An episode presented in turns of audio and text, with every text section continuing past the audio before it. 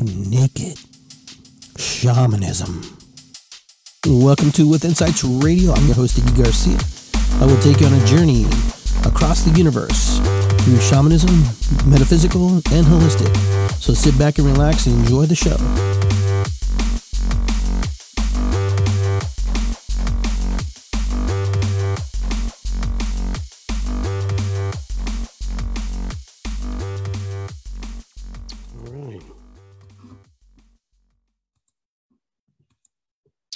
Everybody.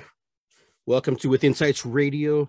This is Iggy Garcia, Iggy Garcia Live. I want to welcome everybody to the show tonight. Uh, I hope you got about a good hour to sit here with me and with my guest. We're going to have Tania, the, herbalist. She's going to be with us and she's going to be sharing her story with us.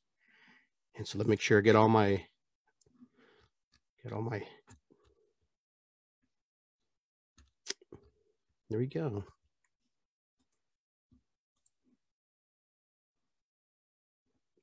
Okay, so we're going to start off here with our with a little ceremony before the show starts here.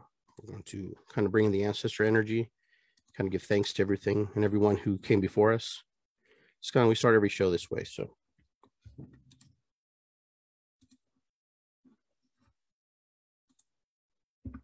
Hey, light a candle here.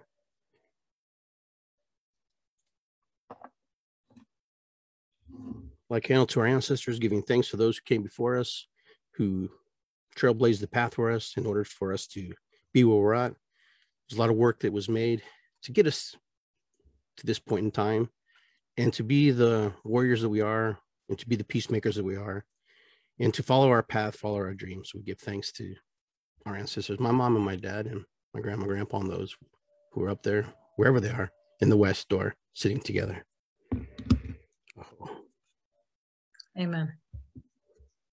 Course, we've got a little sage just to kind of move the, the energy here a little bit, kind of get myself grounded, get everything going.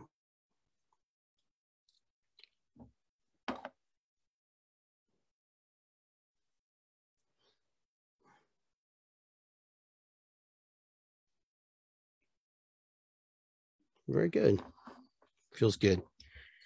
So, welcome to my show. I'm glad that you uh, took some time to be able to be here with us. So, we're going to go right into it, guys. We're going to share, we're going to talk, we're going to bring uh, Tania on here, and she's going to talk to us a little bit about her life, her story, where she started, how she started, and just kind of, uh, I'm always interested when my guests come on the show to share a little backstory, who they are, what got them on this path to, for healing, because this is a healing path. This is a very sacred path that you do. So, this is not just um, random thing, nine to five. This is something that you're very committed to, something that's very deep in your heart and your soul. So I'm going to give you the floor and just kind of share a, a little bit about about yourself to us here. Thank you, Iggy. I appreciate it. Um, so yeah, I'm, I'm known as Tania the herbalist, and essentially I got into the, you know, plant medicine, you know, realm when it came to trying to help my mom when it came to and don't mind the echo you guys i'm kind of hiding out in the basement right now mm-hmm. for my son but um it came to my mom who nearly succumbed to the pharma industry. She was had a very rare disease and condition and she was on a lot of medication and she was pretty much bedridden and lost all sense of coherency. She couldn't have a conversation with her anymore. Um, pretty much she was left to die. And uh, i get my strength and my willpower and my stubbornness and my resilience i get that all from her so when you see someone in that position at such a young age you know take such a downturn and almost be you know bedridden i couldn't accept that and mm-hmm. that spiraled me downhill as well um, and i had a total breakdown i had a total breakdown which i later realized was you know an awakening mm-hmm. because mm-hmm. it was through that breakdown that i started to just you know took some time off work went by nature tried to ground myself and meditate and and find myself and find out what I had to do. And then that's when I kind of had that aha, aha moment and uh, said that there must be another way. And I guess spending so much time in nature had nature speak to me and tell me that there's healing in plants. And so I started by just buying my first book on uh, medicinal herbs. And um, essentially, my mom said, use me as your guinea pig. And that's what we did. And the more I learned about it, the more I was obsessed with learning about it to see how much healing you know power is actually in these plants. And so i did that with my mom and now though she still has her sickness she's off of her narcotics which the doctor said she would never be. Um, she's still in pain but she's coherent. She can have conversation she laughs again. She you know goes out. She's she's living again. And awesome. That was the first really you know ultimate moment where i realized that for me pharma wasn't the way to go and obviously having struggles of my own with anxiety and all these different things where they were trying to shove medication on me and things like that i used this natural healing for myself as well and was able to overcome you know the anxiety and the stress and you know endometriosis and some other things that i was dealing with too. So mm-hmm. that's how my journey started. And then you kind of just you know the rest became history where the more i learned the more i wanted to share that knowledge with everybody else. That's also and you're also a coach too. I noticed on your website that you coach people how to do actually you coached me a little bit when I got your material and just to learn. And so it's, it's you never stop learning, you know. That that's exactly it. So I do coach from a number of different things, everything from you know getting you on your holistic journey, how to overcome anxiety, um, so many different things empowerment really you know how to find your confidence how to find that clarity how to find your purpose. A lot of mm-hmm. that's one of the questions i get asked so often is like how did you find your purpose? And many don't recognize that it takes you know as soon as you're asking that there's different ways that you could do that to figure it out. And and then once you kind of find that purpose how to hold yourself accountable how to set these goals because same thing a lot of people ask well how do you find the time? You know you're a mom you're a wife you have a child mm-hmm. you you have a business like all these different things and you find the time even if it's 15 minutes a day one day you know things like that. So i coach along how to create that life that they want to have and then finding the strength and the confidence to actually be who they're meant to be without the outside noise. Yeah i believe there's a lot of messages out there that are kind of been pushed aside. I think a lot of people would, would like to do what we, we and I, you and I do. We, I mean, different platforms, of course, but I know there's a lot of people chomping, going, oh, I want to learn how to do that. I'm, I don't have the confidence. And, right. you know, when I started, I just did it. I just jumped on wrong or right. It didn't matter. I just started. Yeah. And, and I think sometimes that's all it takes. Just a little push, a little nudge and sometimes just people have to be kind of handheld and that's where i notice the coaching is because i get asked that often and you i could tell someone a word of advice but a lot of people when it comes to coaching is you need that step by step process. So when i work with someone for three months for example that's my most popular program is you work together for three months well i'm like you know holding your hand walking you through the whole process so that i can work with you on that progress and you know give you worksheets and templates and all these different mm-hmm. things so that you're able to hold yourself accountable and work through that. Because when you're consistently doing that for three months you definitely build enough momentum to create that life that you want and to keep consistent at it moving forward. Awesome. You know i have a, a question for you about codependency in uh, uh, herbalist medicine or plant medicine and stuff or or interdependency um, you can attack whichever one you want first. I'm kind of curious because there's a in shamanism we have a lot of uh, ayahuasca ceremonies and stuff, and some people start to microdose after they do the ayahuasca and do journeying. And the spiritual aspect is to find yourself in that journey. So, do you ever run into those situations with with uh, the work you do? that's not necessarily something that I tap into, mm-hmm. um, but everyone heals differently. I would say that when it comes to plant medicine, it's a complement. It's not a just a one, you know, a, a fix like a, a one-time fix-all kind of thing. Mm-hmm. Um, plant medicine isn't the it's it's a holistic approach right when i say i'm a right. you know a holistic coach an empowerment coach it's it's a whole if you have anxiety for example which is the biggest thing that i coach on because i myself suffered with it for so long it's not just herbs that are going to help it. However, there's herbs that help support the nervous system for mm-hmm. long-term relief of building resilience when the stressful things happen. But it's also your practices, spiritual practices are so important.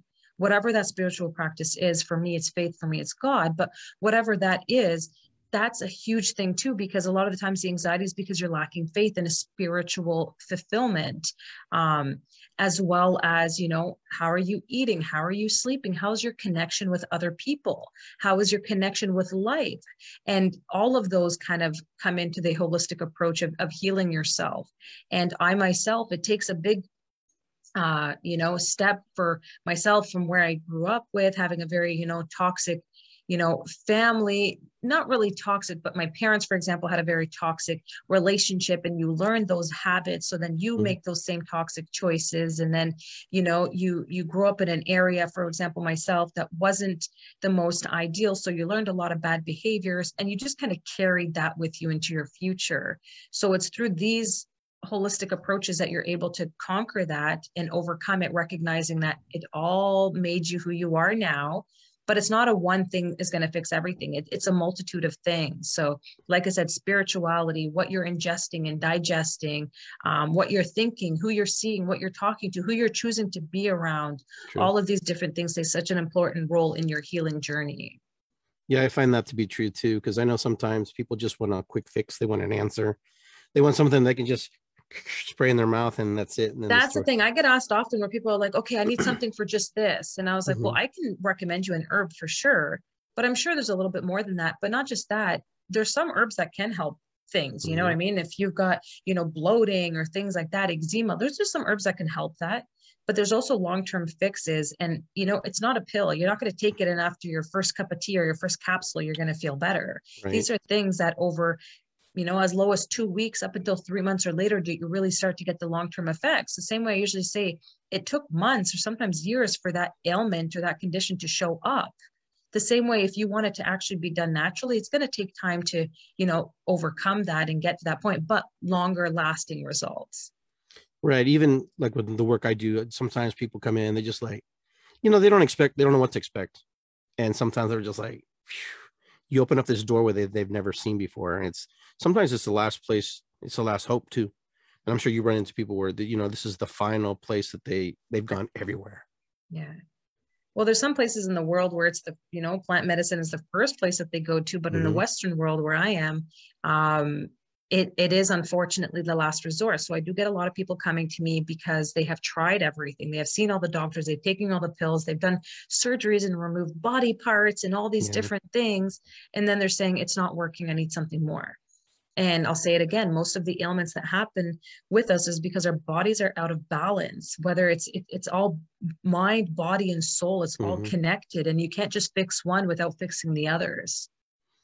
And then, you know, plus the, the culture we live in and the societies we live in and the things that we created, these these caves and these these templates and these this world that we're now it's just in rampant chaos because we're nine to five, go to work, eat, sick, blah, blah, blah. You never just go, go, go, go and we've kind of forgotten the old ways the old ways you know like you said first medicine was plant medicine. And you know plant medicine is all around us if you if you if you look and you know but a lot of people don't have the time or don't take the time. So i'm um, right now we're in a situation where we're going through a lot of change very rapidly very quickly very fast. And people are just um, want a quick fix again. They want the answer uh, ingested to them given to them. And i see a lot of problems with that Right. See a lot of problems with that. And the future could be really uncomfortable. Well, I if people understood where the conventional medical system even came from, they would start to go down the rabbit hole and recognize who's behind it. When you mm-hmm. see who's behind it and the money that's behind it, you start to recognize that, you know, the pharma industry is a trillion dollar industry. Oh, you yeah. can't patent what comes from nature, which makes sense why, you know, something, for example, for one of my sleep blends that I take, it's called valerian. Valerian is a very powerful herb for the nervous system. It's almost considered like a, a sedative because you can drink it and almost want to fall asleep within the hour. And that's the active ingredient in something like Valium. Mm. So you would think, why not, you know, tell everybody about Valium and, and give them a chance to try Valium because so many people, I mean, Valerian instead mm-hmm. of Valium. Right. But you cannot make money off of that. And if you can't make money off of that, well, they got to find another way. So let's create it into a pill. You know, let's manufacture it that way in a lab. And now we can patent it. And now we can make our money off of it. It's just reverse engineering of something that's in nature. Right. They take taking that active just, ingredient and yes. and nature there's there's not nearly as many side effects. You can take your chances with almost every plant. Obviously, not every plant. There's some of them mm-hmm. that we mm-hmm. shouldn't. But once you understand a little bit more and communicate with the plants, you start to recognize, you know, which ones you can and cannot ingest. Absolutely. Well, you know, in plant medicine too, you know, that we are in connection with plant medicine. So, hundred percent. Yeah, and it talks to us too. We communicate with this. when we ingest it. It does what it's supposed to do and but so here a lot of people forget the old ways is just we did it like this. Why do you eat that? Why do you do that? Because first of all, we took a lot of ancestors to figure out that you won't eat that plant.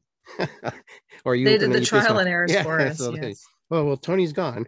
you know, but regardless, that's where we're kind of disconnected. I believe that we don't, we're not really connected to how much food is in our yard. You know, the dandelions, you know, all the different yes. plants that grow, you know, yes. all, all the things, all the medicinal, medicinal things that are, are right in front of us. And we totally just well, like people take it as weeds. I love that you brought up dandelions because I advocate for those. Those are the most precious plants that everybody's got around them, and they treat it like weeds and they get upset when it's on their lawn. And when you, let me just say that the more dandelions you have on your soil, that means that it's trying so hard to neutralize the soils and the mm-hmm. minerals mm-hmm. in the soil, which means it's doing what nature does and is trying to repair itself. So I'm that person that leaves the dandelions, leave them. I like them. I'm not going to put anything on them and spend yeah my my great precious time just pulling those things out of my lawn no and i teach my son to pick them out you can eat them you can eat it from the root the stem the flowers the leaves all of it it's all edible yeah absolutely. it's a very powerful plant and most people if they looked around them in their backyard um, they won't even know most of the plants that are just in their backyard that's got so many healing properties. Like i'm in ottawa canada and i'll go in my backyard and there's nettles and there's dandelions and there's burdock and all of these burdock, things mm-hmm. that if people understood the healing power that as soon as you step outside you're already on plant medicine essentially. Yeah basically. I mean we're, we're we living on a big plant medicine which is cool. And you know the animals know. The animals right. know to you know they they ingest that and you know it's funny i want to tell you a little story real quick because i kind of went on a journey uh, for self-realization connection uh, I went on this fast for 40 days to have no meat, to not ingest any meat, just go strictly plant medicine. Of course, you know, I treated with a little bit of eggs and cheese and stuff, but but I wanted to see what my body would do, like what would would happen, because uh, you know, I'm, I'm, a little bit heavy guy. I'm a stocky, short Peruvian guy, and so you know, we have a tendency to get a little heavier if we're not careful what we eat. And the beginning was really difficult, and then little by little, I could see. And then Easter came. I didn't want to eat any ham. I was looking at the table. I was like, I don't want that. This is me, you know. But I got really triggered by, you know, the documentaries I watched. I was researching, I was studying, and you know, it's just crazy to think, you know, how this industry, like not even the pharmaceutical, the, the cattle industry, the fish industry, all these industries have so much control over this world and how they so corrupt it is and how it manipulates and how it feeds us well, it's the stuff. food industry. It is like I'm not against meat. I know a lot of people assume that I'm 100% plant based. I'm not. I'm 80%, maybe mm-hmm. sometimes mm-hmm. 90% plant based. Mm-hmm. Um, but it's all in where you choose to get that meat. I mm-hmm. only do local.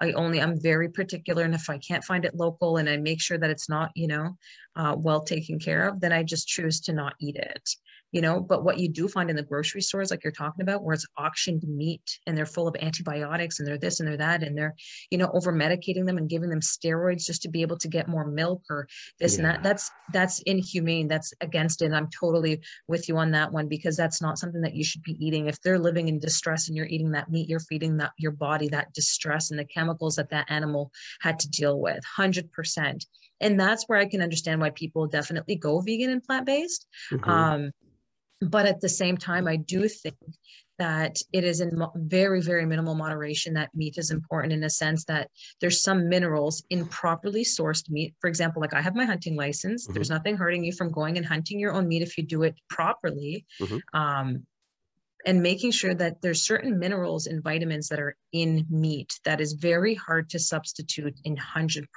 plants. You can survive off of plants 100%, but mm-hmm. this is just my personal opinion is I'm about 80 to 90% plant-based.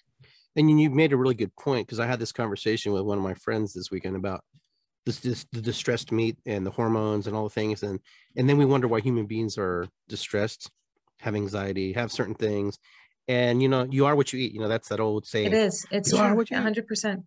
and yeah. so and i didn't you know just living through life sometimes i didn't think about that i'm going that's a true statement she said i was like that's very valid you know really never clicked until that moment when we were talking and having that conversation And I was okay, just like, good. That's awesome. Yeah, that's that's really what it comes down to is, you know, is it 100% bad? No, but it depends where you're getting it. I don't support it from the grocery store. I would never buy it from a grocery store. You don't know what's in it. You don't know what they're putting in and what you're putting in your body.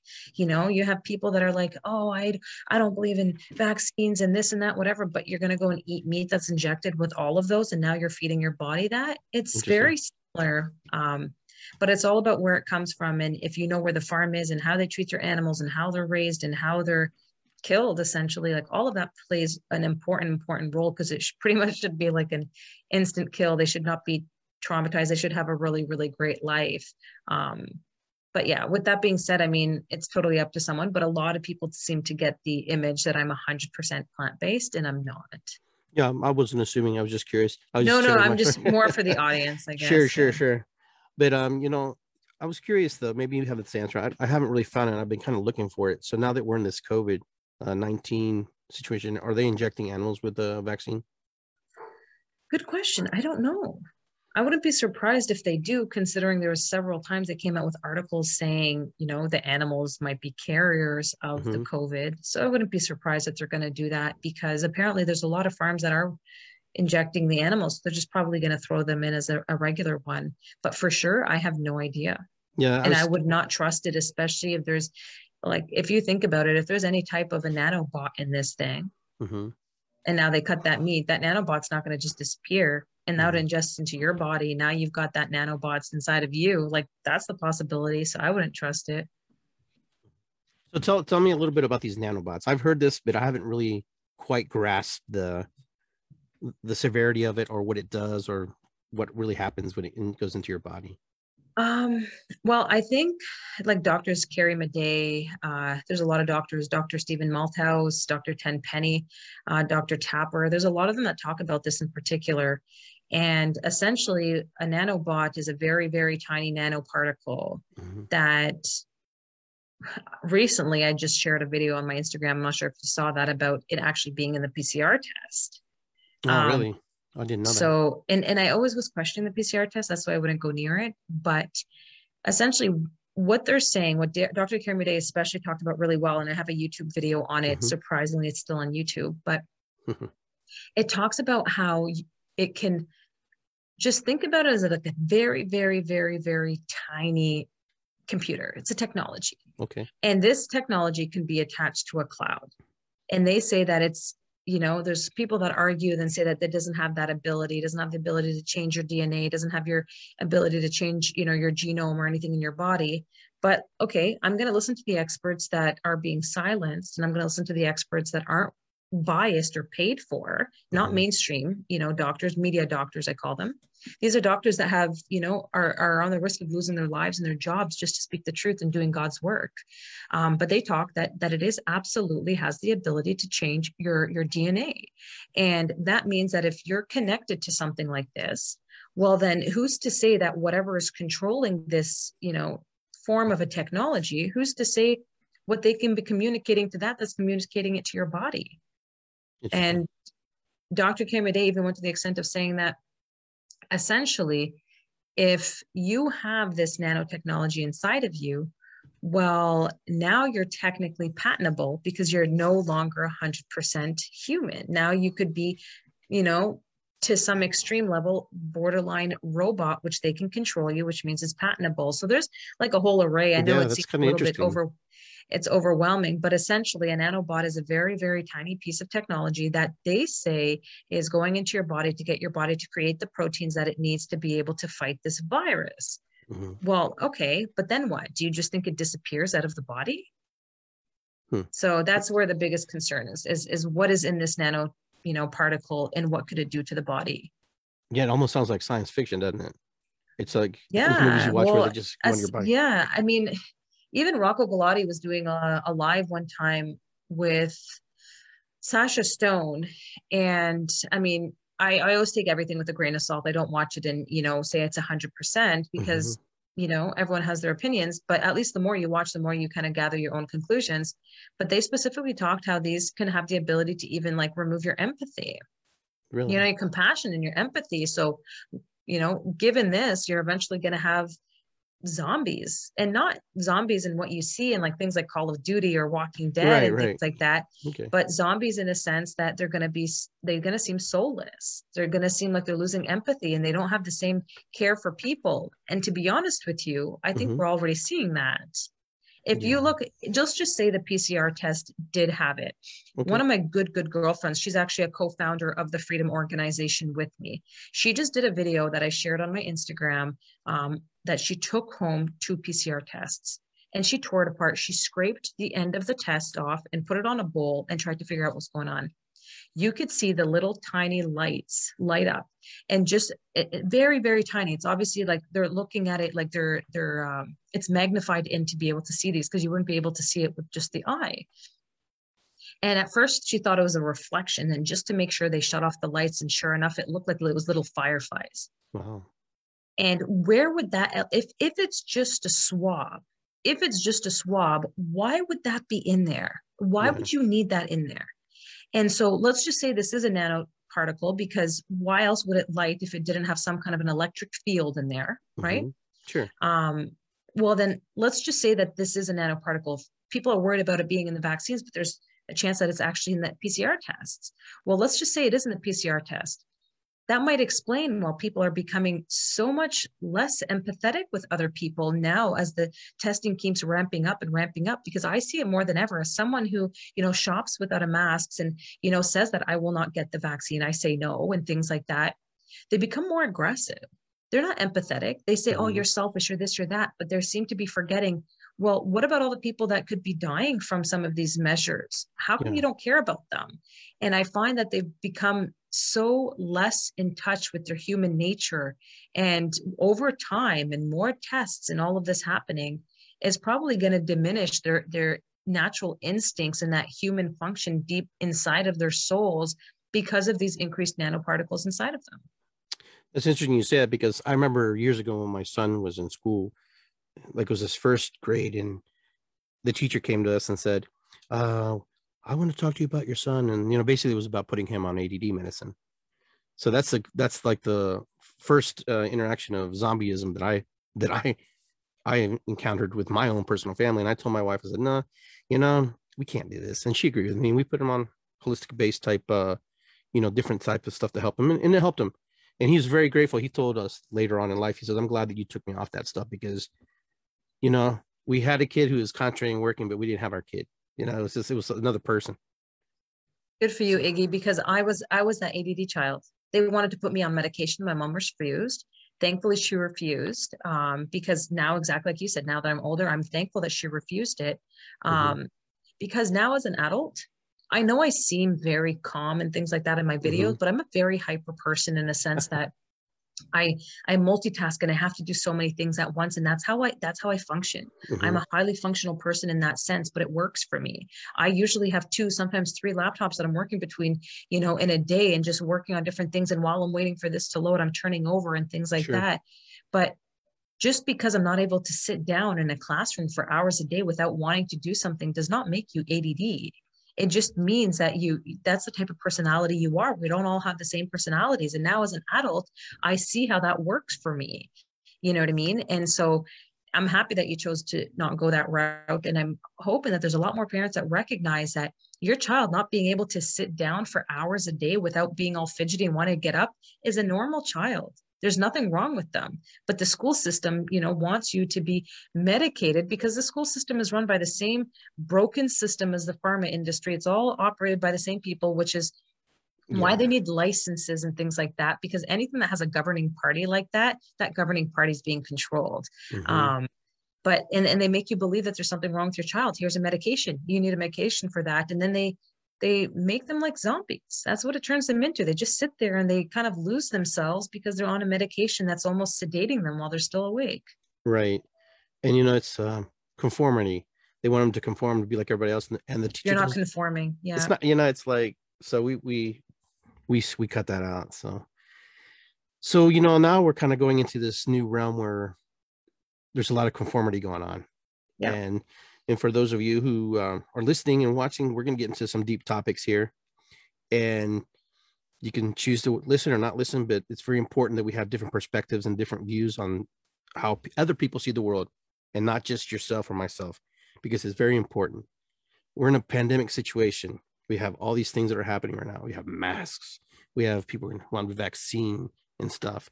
Uh, the comply, you have to comply and stuff. Here in Ohio, where I'm, where I live in Ohio, you have to wear a mask when you go into public places. Uh, not necessarily is outside unless you choose to. Everything's just choice now. It's they make you feel like it's choice. Let's put it this right. way. And for the whole year, I was also fearful. I'll be honest. I'll be one of those first people to say I was afraid because I wasn't sure. You don't know what's going on. Do you trust what's going on? But jokingly, I would tell everybody, we're all going to die. It doesn't matter. So it's like, why are you guys giving into all this? And I was one of those people. And then I would get shut down and banged up, and people would write me. Then it stopped because you have to, I hate to say it, but not necessarily pick a side, but you have to stand firm in what you believe. Mm-hmm. And so I'm going to ask you what you believe to what you see, how you perceive the world, how you see things happening. Well, the first thing I want to say is if there was a real pandemic and a real plague, I don't think there would be a debate. It would be obvious. And there's a lot of people that still say, well, you don't see the medical system and you don't see it's overrate, uh, like, you know, overridden and things like that or overwhelmed. Um, but as someone like myself who's got a decent following of people who are trying to share their stories with me, mm-hmm. that's what kept me grounded in knowing that I was doing something right by believing that there's something way beyond this pandemic is because of people's real stories. Um, you know, I heard about way too many suicides or people saying that their kids, you know, as young as seven and eight don't have a purpose to live anymore and things like that. And that's what fuels me. I don't care whether or not there's a virus. Mm. Do I think that there's a virus? Maybe. Do I think that it's killing more people than the flu did? I don't. And the reason why I say that is because another video that I also shared is this was an experiment that was run. And I I, I question all of the audience. Mm-hmm. Call your local funeral homes. Call at least five of them and ask them. In 2020, did you have an influx of deaths and funerals in comparison to the prior year, or is it relatively in line? And see what they say. Because when that experiment was done, every single one of them said in line. There was no influx of deaths. Well, how is that possible? And then they obviously use the argument that lockdowns and things like that worked. Okay, but if it did, then why are we, for example, here in Ottawa and in Ontario, why are we going into a third lockdown if it worked the first time? Mm-hmm. It doesn't make any sense. However, you've got deaths from suicide and overdoses skyrocketing. And this is where I come in the sense that where's that empathy and compassion is because even if the hospitals were overwhelmed, where is the compassion for those that are actually losing their livelihoods and committing suicide and domestic abuse and you know drug overdoses and all of these things when their livelihoods are being taken away from them? Is it fair to go and protect a certain vulnerable population from a virus while you've got a perfectly healthy generation of people that are now facing a whole other you know depth of death because of these measures? Why is one more important than the other? Mm-hmm. and that's what i always say and it's not about arguing who's right or what's wrong. That's what i look at. And i have people that share their stories all the time. I have a pharmacist even that messaged me one time and saying like thank you for your message i've never prescribed so many antidepressants in my life Hmm. And and these are the things that we have to pay attention to is because it might seem okay now, but what's going to happen to the future generation of us and our kids? Are we even going to have grandkids at the way that this is going? Right. To teach kids, you know, to wear a mask and things like that, um, where you had someone like Dr. Fauci, who's not even to me a doctor, um, is is saying at the very beginning saying that masks won't do anything. But then this is based on like 15 to 20 years of studies. Mm-hmm. and dr the scientist denis rancourt talked about it. But then shortly after based on who knows what, what who told him what started to say no we need to wear masks. And then we need to wear more than one mask. And everyone is following without asking questions. And that's the problem is no one is asking questions anymore. They're following blindly. And what I'm saying, you don't have to take 100%, or what Iggy's saying, you don't have to take 100%, or what anyone is saying, you don't have to take 100%, but ask questions and come to your own conclusion. Mm-hmm. And look at some of the doctors and the scientists that are in the experts. And I did an interview with Knut Wittkowski, who's like a top epidemiologist, who talks about how the way they're trying to stop the virus is actually more dangerous than just letting it run its course for real herd immunity. Mm-hmm. So these measures are going to have far worse detrimental effects than any virus would have. They're allowing it to mutate if there is a virus. Mm-hmm. They're allowing it to mutate so that it becomes more dangerous, which is what is that part of the agenda? I don't know. But the point is, is this is not a regular pandemic. Funeral homes are not overwhelmed. They did not have any more influx of deaths compared to the prior year. And here in Ontario, for example, we went into a third lockdown and they say that our top doctor is recommending to going into another stay at home order because of 421 uh, people in ICU. Now, let me just say this there's 421 people in ICU with COVID. Mm-hmm. And this is in the province of Ontario, and there's 384 hospitals. You do the math. That's mm-hmm. less than one and a half person per hospital. Mm-hmm. That's not a pandemic. Right. And so when you think about that, and I always question, you know, oh, the government cares about our health. Okay. So if they did, how come they haven't, you know, mandated diet or exercise? Why don't they mandate that? Why don't they you know eliminate things like alcohol or smoking cigarettes and things like that? And then a lot of the people will answer oh because it's your choice. You don't choose to get the virus. Well let me just tell you that you can choose to have a weaker immune system which could make you more susceptible to the virus so should not that not be mandated mm. because i can tell you for someone like myself who chooses to live a healthier lifestyle i'm not scared of a virus even if I caught it, I'd know I'd overcome it. And kind of to what you said, if for whatever reason I succumb to a virus, well, it's my time to go because each of them, every single one of us are going to go at some point. But the measures cannot be worse than the disease itself. And that's the part that I fight so hard against, you know, in saying that. And then also when it comes to the injections and these vaccines, I'm sorry, this is nothing that's been studied for long term. Right. You don't come up with something in less than a year and say, here you go, take it. We don't know what the long term effects are, but just, you know, go ahead and be our guinea pig and we'll see how that works out for you. Right. Cigarettes yeah. were once upon a time advertised by doctors and people fell for that. And then they shortly figured out that, oh no, it causes cancer. We got to remove that. Mm-hmm. This is mm-hmm. going to be the same thing. Look, there's already an article in, um, in Canada Health. Canada Health shared an article about the graphenes toxic chemical that has been in the um, the those blue masks, the disposable masks. The uh, oh yeah, yes, I know you're talking about. Um, I don't remember what kind of masks they are, but um, that they're they're in them now, and there's toxic chemical, hundreds of thousands of them. What? Mm-hmm. Yeah. You mean to tell me hundreds of thousands of kids and people have been wearing masks with toxic chemicals in them that and they say that it could vary the effects and they don't know how big or bad. So where there's a risk, there has to be a choice, and that includes a vaccine. Don't mandate anything on us. If you want to get it, by all means, go ahead. But I feel bad because you're choosing to be a guinea pig. And because I'm an empathetic and compassionate person, I don't want to see you go through that. I don't want to see family members go through that because they're choosing to not do research themselves and blindly trusting people to tell them what to think or do. Mm-hmm.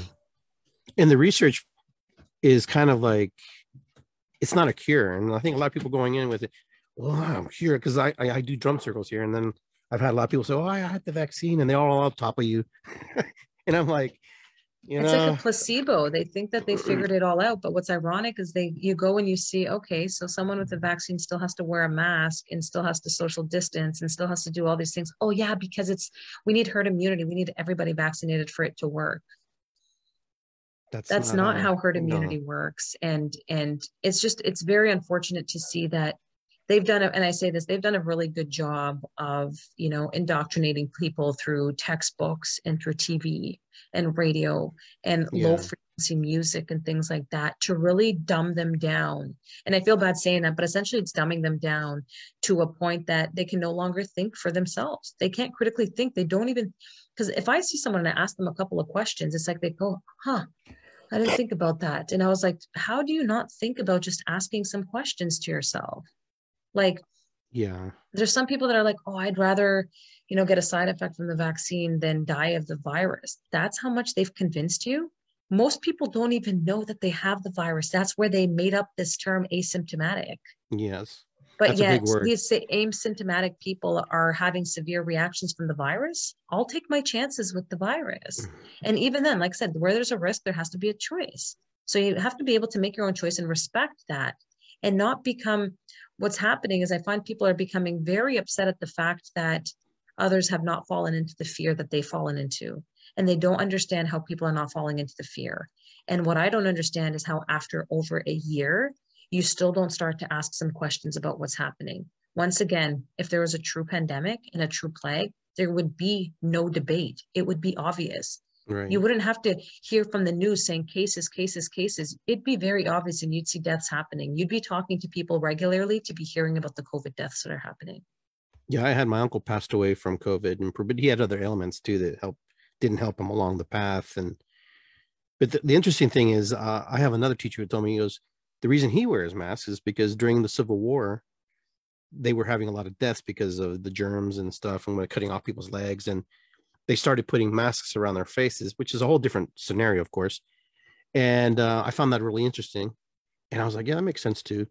But then I hear Bill Nye trying to explain, you know, how the you know what I'm talking about, the little bubbles, the little particles going in there, and it's kind of well, it's funny because I did an interview, uh, same thing as on my YouTube channel by scientist Denis Rancourt, and and he's not just any scientist he was the professor of physics he's got a background in all types of science you know as well so it's not just a lot mm-hmm. of people will mm-hmm. say oh but he's a f- professor of physics well that's just what he taught mm-hmm. but it's not what he was just educated in and he was a, he's a scientific researcher but he is such a well-versed scientific researcher he's had over 40 published articles and very well-known articles maybe even more um, but the point is is he was such a well read scientific researcher that he used to teach the students at the graduate levels how to properly read scientific data.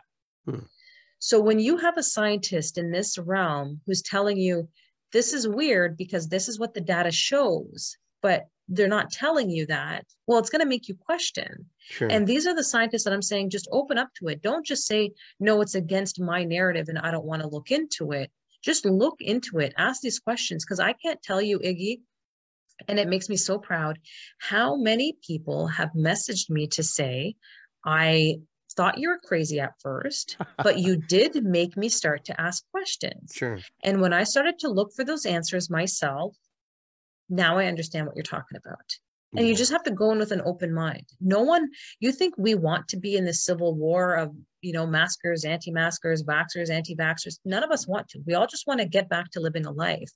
Yeah. But let me tell you, it's a lot easier to sit there and follow the rules and do everything that they're telling you to do and much much harder to do something like we're doing or especially mm-hmm. like myself who's very publicly speaking about how i feel because mm-hmm. there's a lot of hate and backlash that comes with it but that's fine. I'm not doing it for that. I'm doing it to try to wake up that one or two or three people that have messaged me and said, You made my mind start to ask some questions. And that's why I'm doing that, is because I can go to sleep with a calm and peaceful mind, knowing that I'm just trying to help whatever people I can to recognize what's going on and to be able to actually make a real informed decision. If you look at both sides and you go ahead with your decision, that's an informed decision, whatever decision you go with. Right. But do not let someone tell you what the facts are when you haven't looked at any of the facts or the research yourself.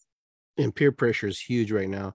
I've run into people who've had situations where peer pressure has forced them to take the vaccine and they've had adverse uh, reactions to it, knowing better that they shouldn't have taken it. And that's that's only now. Like yeah.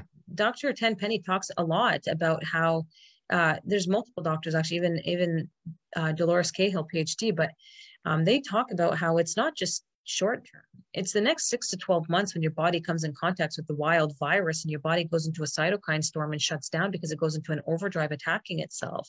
That's when it's going to kind of be scary. And that's my prediction is that's when the real pandemic is going to come out and they're mm. going to start to blame it on the people that haven't gotten the vaccine, but it's actually not. It's the actual regular reaction that happened in all of the animal studies that they've done for a decade.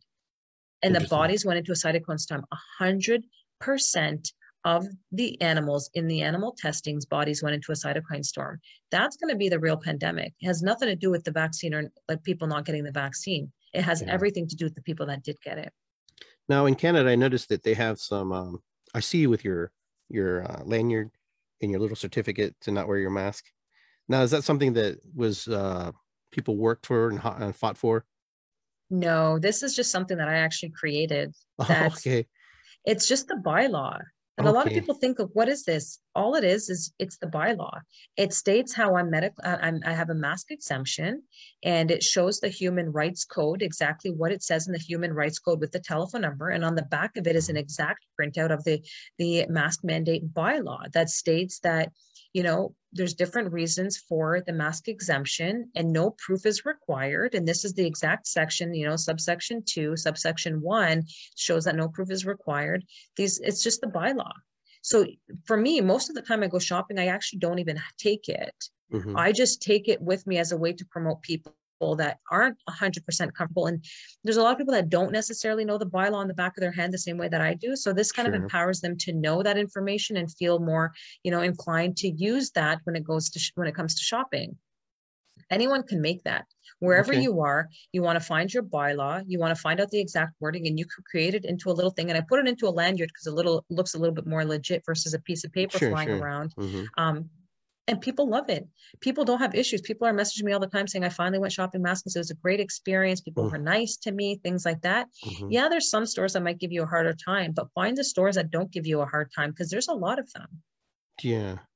Because I know you've had guests on there where they've gone in and and tried to go without a mask and people just freak out. It's just like it's really it's really scary to watch sometimes how people react and well, respond a lot of the times though I, I, question things. Like there was a recent video that people started to share to me uh you know that they were arrested and stuff like that. And my first gut was and it was in my city in ottawa and my first gut was something is off about this video because i've been shopping maskless for a year mm-hmm. and i've never had that happen.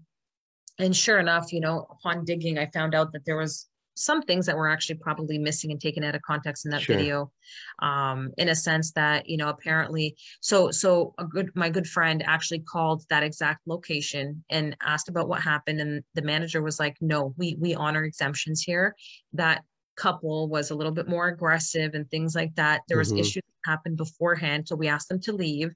When they wouldn't leave is when we called the cops, and that's when they were, you know, being charged for trespassing. It had nothing to just do with the mask exemption. However, it made yeah. it seem like that. And it to me, it was like upsetting because I'm trying to push people to get the confidence to go and shop maskless.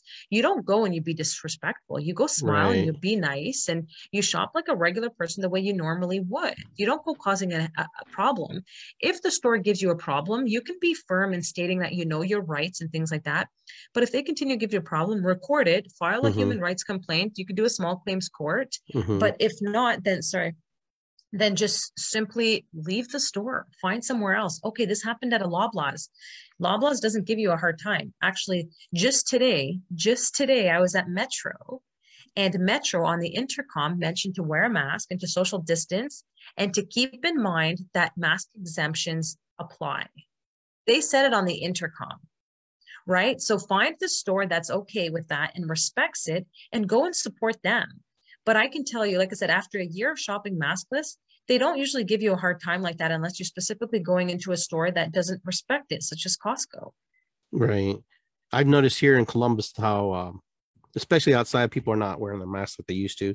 It's there's a big shift happening here in Ohio uh, that I'm noticing. There's a shift happening for sure. Big, big, big shift, and I think just out of respect for others, people would just wear a mask, you know, when they go into a store. But when you're outside, you can kind of tell the people who really kind of are compliant, they just kind of wear it. I mean, that's me, I'm projecting here, but that's just my observation because they kind of walk away from you when you're not, when you're not, when you don't have your I mask see on. that. Yeah. I and so that. then you see the other people who kind of, it almost, it's kind of getting kind of weird here for me. It's getting kind of weird because I have some friends who got vaccinated. Now they're in the vaccine club oh, we're in the club. Where you know, it's like, just be careful like, with that shedding that's the thing. That's what they talk about. Dr. Coleman just released a video on that talking about the shedding could be dangerous. Yeah.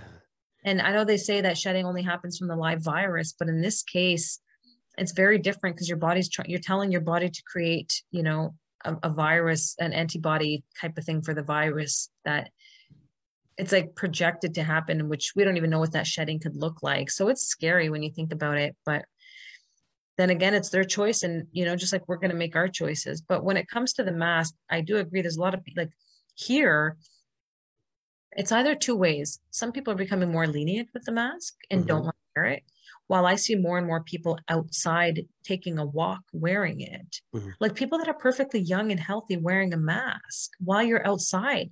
And I cannot believe that they actually think that walking outside and breathing fresh air is more dangerous than wearing a mask. It's beyond me to think that, you know, they've been molded to such a point and brainwashed to such a point to actually think that breathing fresh air, the most important thing that we need to actually survive, is dangerous. They actually start to think that the number one thing that's important for us, like people walking in a forest. I've gone to a forest and people walking with a mask. I'm like, you do realize that the trees are breathing out the oxygen that you need. And instead, you're choosing to breathe in your own carbon dioxide. Yeah. And these people don't recognize the long term detrimental effects of this. Yeah, I, I can't wear them very long. Like when I when my I can't. It's just like my body's just like freaking out. Dude, what are we? Well, your that's the thing is your body knows it starts producing a lot more red blood cells than it should be, which long term could cause sicknesses. I feel especially bad for the people that have to wear it at work all day. I can't imagine. Mm-hmm. Yeah, I remember in the old days when we were younger, we we kind of hate to say a bit, make fun of people who would wear masks walking down the street, and then here we are, like ten years, twenty years later, we have to wear them. So it's kind of interesting. I watched one of your interviews with uh, David Icke, which I thought was really fascinating. I, I, love that guy. He's he's got a lot of he knows a lot of stuff. Yeah. But he doesn't believe. Maybe I'm misquoting him. Maybe maybe you can correct me. But it almost seemed like he doesn't believe that the virus even exists. So this is how he explains it, and this is this is a concept that I can agree with.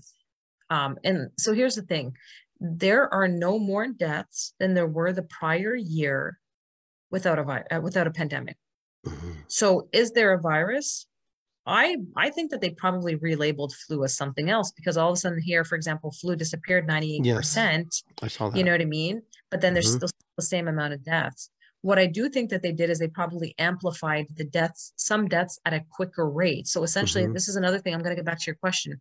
Denny okay. Rancourt talks about all cause mortality. And let's just say that every year it's like the cycle between the winter months and things like that. Well, what happened with COVID is it took a spike like this but there was no more deaths. He was just saying that it's the measures of like lockdowns, because most of the deaths obviously happened in the elderly homes and things like that. Mm-hmm the lockdowns, the isolation, the fear, and everything sped up deaths that would have normally happened over several months into like a month or two. So they okay. sped up some of the deaths, which is actually criminal. Now, to answer your question about David Icke, what he talks about, and I completely agree with, is if there was a real pandemic and a virus, how would they control that? They can't. And the only way that they can control what they do with the virus is by manufacturing one that doesn't exist, by pushing out media and propaganda on that, mm-hmm. and to get people to fear something that doesn't even exist. And um, that's how he explains it that there essentially is none, but they will create one, for example, one that could be happening from the vaccine and all these things. If there's no more influx of deaths from the funeral homes, which is confirmed, and if there's no more deaths in a year, when you, which has been confirmed compared to the prior year without a pandemic, well, then is there a virus? And not just that, they still have not isolated it. They had, you know, like Sunnybrook Hospital and things like that, uh, university, sorry, were saying that, oh, yeah, it was isolated. But then they actually found out that when they really asked them for all the evidence on how they isolated it, they couldn't come up with it. So, yeah. you know, people will go and say, yes, it has been isolated, but once again, using what's told to them versus researching it themselves and saying, no, it actually isn't. So, what are you testing for if it hasn't been isolated? Because coronavirus, there's so many different variations of it. You know, mm-hmm. I could have had a common cold that's going to be a variation of the coronavirus, which means it's a test could go ahead and pick up any genetic material. It doesn't actually pick up whether or not you have it actively right now or whatever it is. Um, but that's it. So he says that the virus does not exist because if it did exist, how would you be able to control it? Um, and to an extent, I think he's right. Yeah. Now, plant medicines can counteract some of the virus uh, effects and stuff if taken 100%. in right. Yeah. yeah, for sure. Well, first, I'd recommend immunity boosting ones, right? Hibiscus, rosehip, echinacea. Um, there's so many ones like now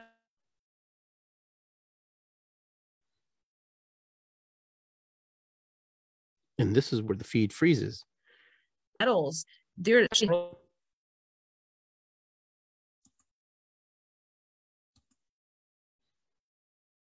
And this is where Big Pharma doesn't want you to listen. So, Tania, if you can hear me, you're frozen. As soon as we went right into the herbal medicines and things that can help people get better.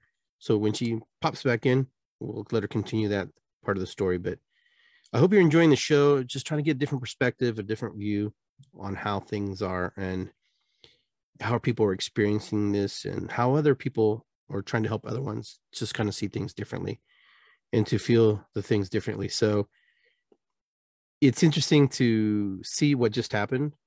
That wasn't planned by any means. That is just something that played out.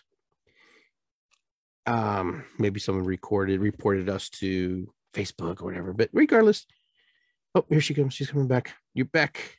So sorry. Yeah, it, no, as soon as you started, she was talking See, about. They probably booted me off the call. That's exactly what you. I was telling my listeners. I was like, as soon as you start talking about the good stuff, they could help us That's in a natural happens. way. It went. You went. Um, but what was I saying? Um, you were talking about hibiscus and the different things that you can take. Yes. So when it comes to actually catching the virus, for example, things like mullein leaf is really great for releasing the mucus, um, you know, build up in your chest.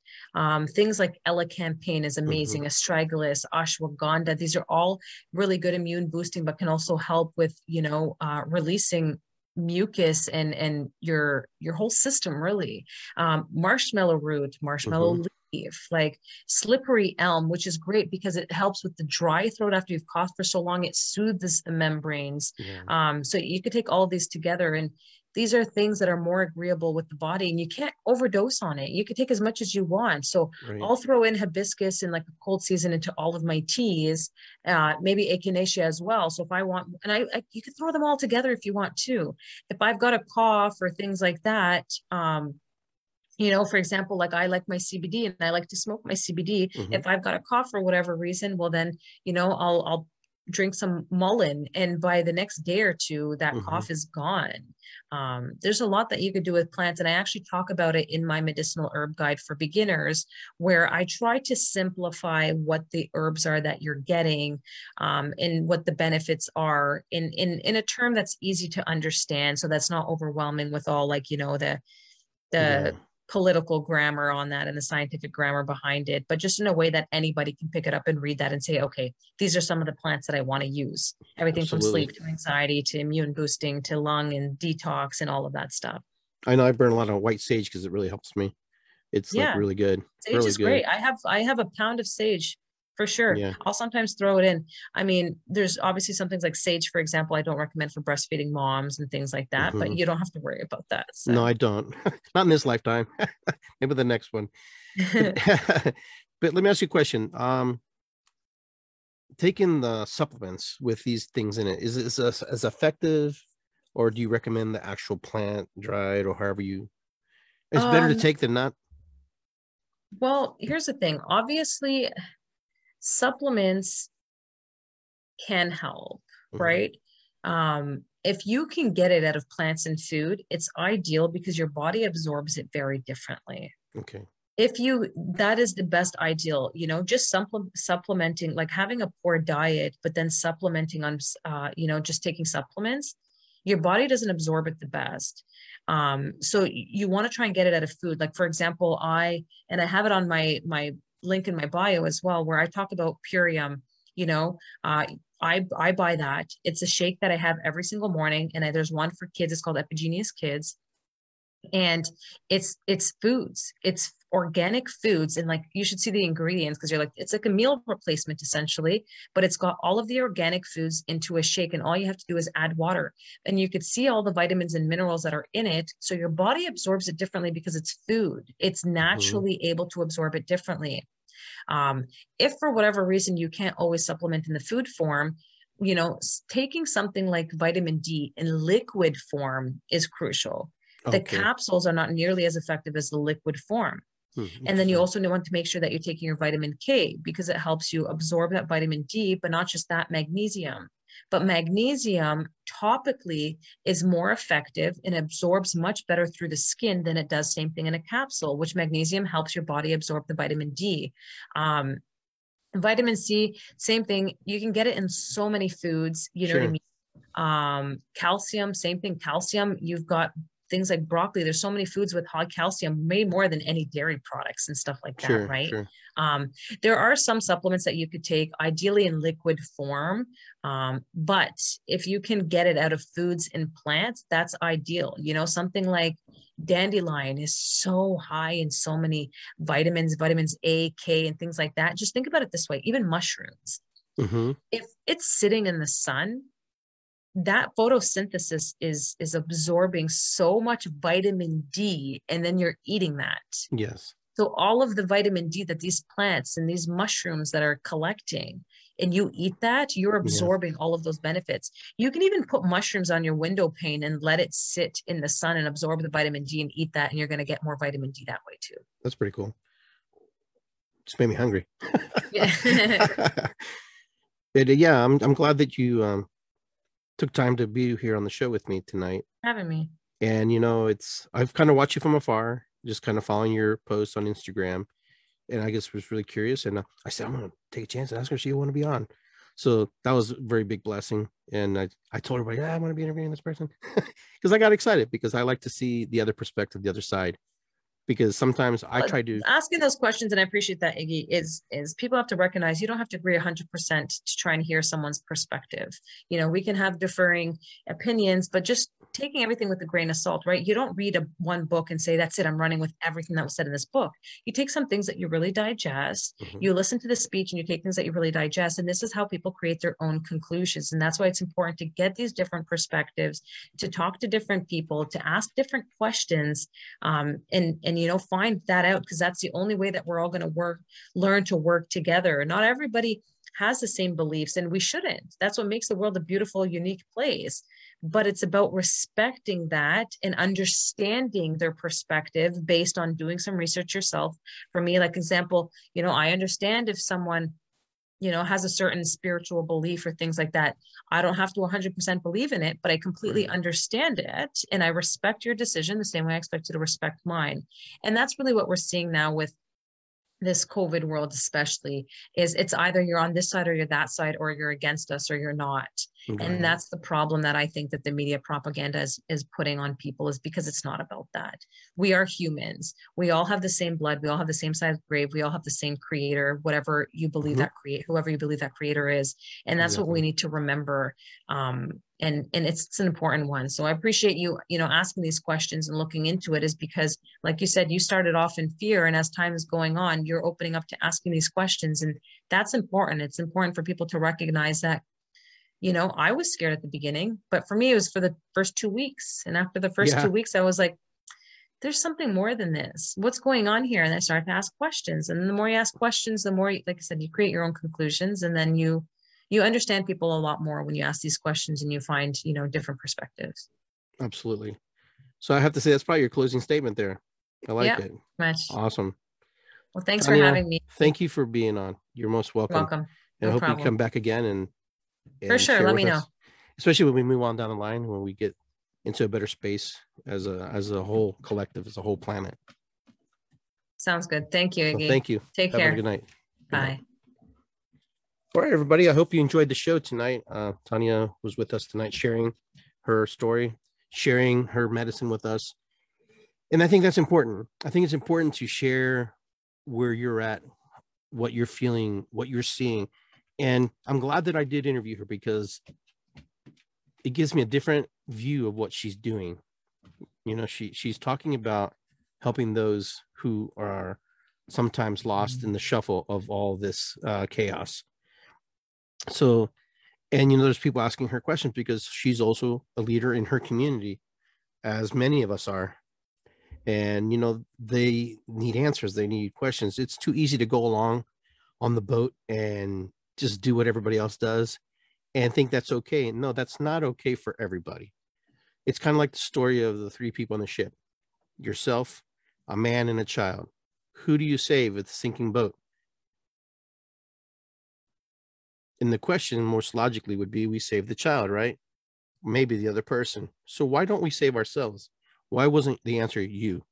Why won't you save yourself? Because we live in a martyr, martyrdom type society where being the martyr is so valued. so you're you're almost praised almost almost like angelic uh, jesus type like you know where you because you were the martyr oh he's so good. No sometimes you have to think about you. Think about what's important for you what you need in order to succeed in order to survive. This is about living surviving and helping others along the way. Now that's a fictitious story right? It doesn't really exist this boat sinking but it can feel like that for some people sometimes that this ship is sinking who do I say? Who do I listen to? Where do I get my information from? This guy says this guy's lying. This guy says that this is misinformation. This guy says he's a fraud. This guy says you know, you're inundated. So you have to believe that your mind is going through a process right now trying to figure out what the hell to do. What should I do? What can I do? Should I take the vaccine? Not take the vaccine? And like I told you, I'm not here to tell you what to do. You have to make that decision for yourself. All I can do is present you ideas and and present you with guests who just see the world differently. That's all. If you get angry and triggered by what you heard today and what you saw, that's on you. That's not on me because I believe what I believe. If you don't agree with what I believe in, that's okay. It doesn't mean we have to be enemies. It doesn't mean we have to hate each other. It doesn't mean that we have to go down this road that's unproductive, that's uh, not good for the world, not good for us. The point is this you have to do the research. You have to do what you think is best for you. Remember, this is your host. This is your body. This is your spirit. This is your soul. It doesn't belong to the government. It doesn't belong to your wife. It doesn't belong to your significant other. It doesn't belong to your children. It belongs to you. And if you want it to be happy, you must do what centers you, what puts you in that Tao, what puts you in that yin and yang, what puts you in the it's good to be here. What puts you in irisikwi, Mitakuye Oyasin? What is above is below. That has that's where you have to find the magic. What is good for Iggy Garcia or for this person or that person. For me to tell you what to do and to tell you this is the way it is would be an injustice to you.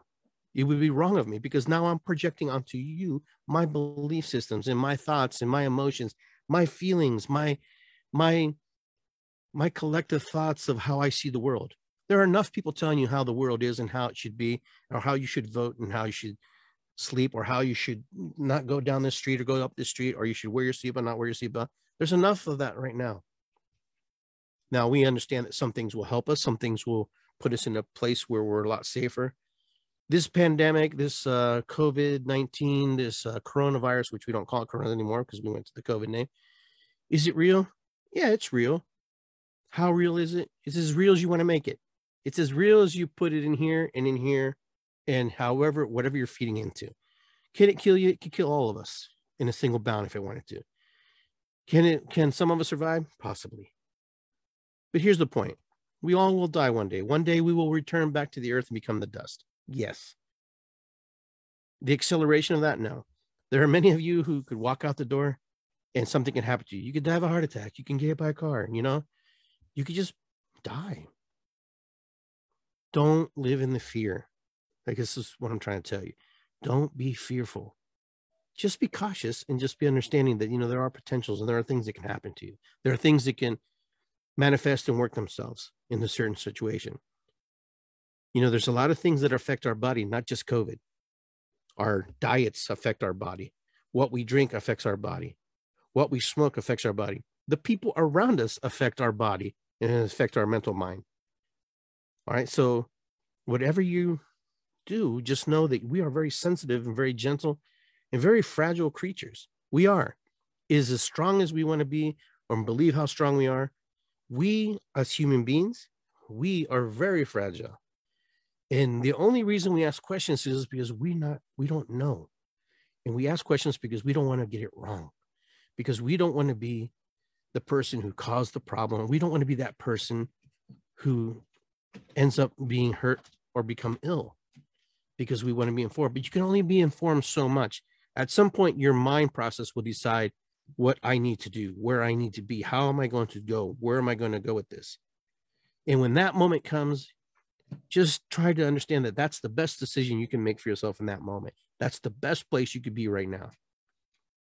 It doesn't mean that you're right or wrong. It just is the only thing that I'm going to say is honor that other people may not agree may not agree with you and may not be on board with you on what you want, what your decision is.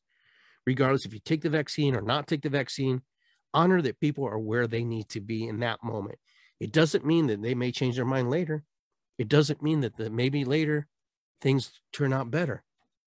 We don't know, but to hurt one another because we believe something to be a certain way, that's not good for us as a collective, as a whole, as as a world, as a country, as a eh, as a species of people.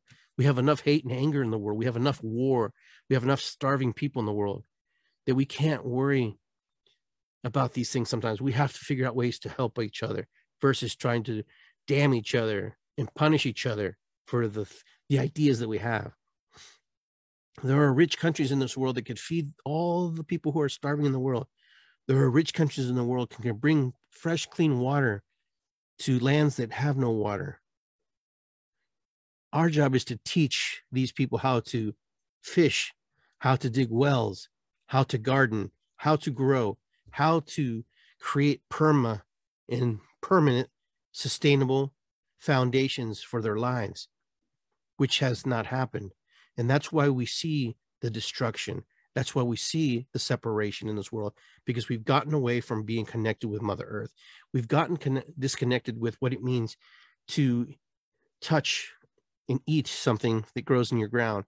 We are so processed in our our ways of living. We go to the store, we shop, we buy meat, we cook it, we make it. We have no idea. We could probably care less. We're just hungry and we're going to eat it. But you know, the conversations that I've had with friends this weekend is very simple. Whatever you connect with, whatever you eat, whatever you ingest, it becomes part of you. It becomes a piece of you. It is inside of you. Whatever they ingested, you are ingesting. So be careful what you do with your body. Protect it, honor it. You know, honor this this sacred temple of what who we are.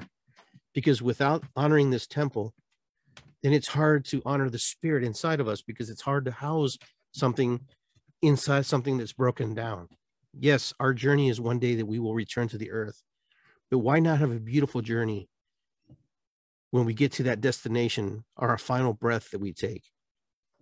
Our final breath because one day we will all take our final breath. And when we take our final breath, we don't want to have doubt or have remorse that we didn't live our lives the way we wanted to or should have lived them. So hopefully that tonight you are happy where you're at in this present moment. It can be better if it's not. Trust and believe that whatever decision you make, you just made that decision. That's it. So I hope you enjoyed our show tonight. I know it's a little different from the norm that we usually do, but it wasn't that bad, was it? it wasn't that painful. We didn't get into controversy. We just spoke. We had conversation and we shared. And so, for those of you who enjoyed it, thank you. For those of you who are not sure, well, thank you. And those of you who disconnected from it, thank you as well. It means nothing. It just means that you just are where you need to be. And I respect that and honor that. So I wanted to share with you that Serenity Salt Spa will be having its open house on Friday and Saturday, 4 to 7 on Friday. I hope you can come. And then from 10 to 1 on Saturday. What is a Serenity Salt Spa? Well, you'll have to come check it out. It's a place where you come inside and you sit and you take air aerosol uh, salt into your body, onto your skin, into your nasal cavities, into your lungs, and it helps.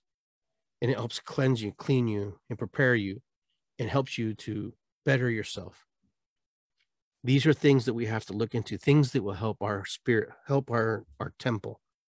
So I hope you come and support Sherry and I in this new adventure that we are in together uh, this coming weekend because we're excited and we're looking forward to see you. And with that, I want to say thank you for joining me tonight here on Dun Dun Dun. Iggy Garcia Live. It's good to be here. Take care of yourselves. What is above is below. Irisikwi, giving gratitude and thanks. And with that, I say aho, be well, take care, and I will see you guys soon.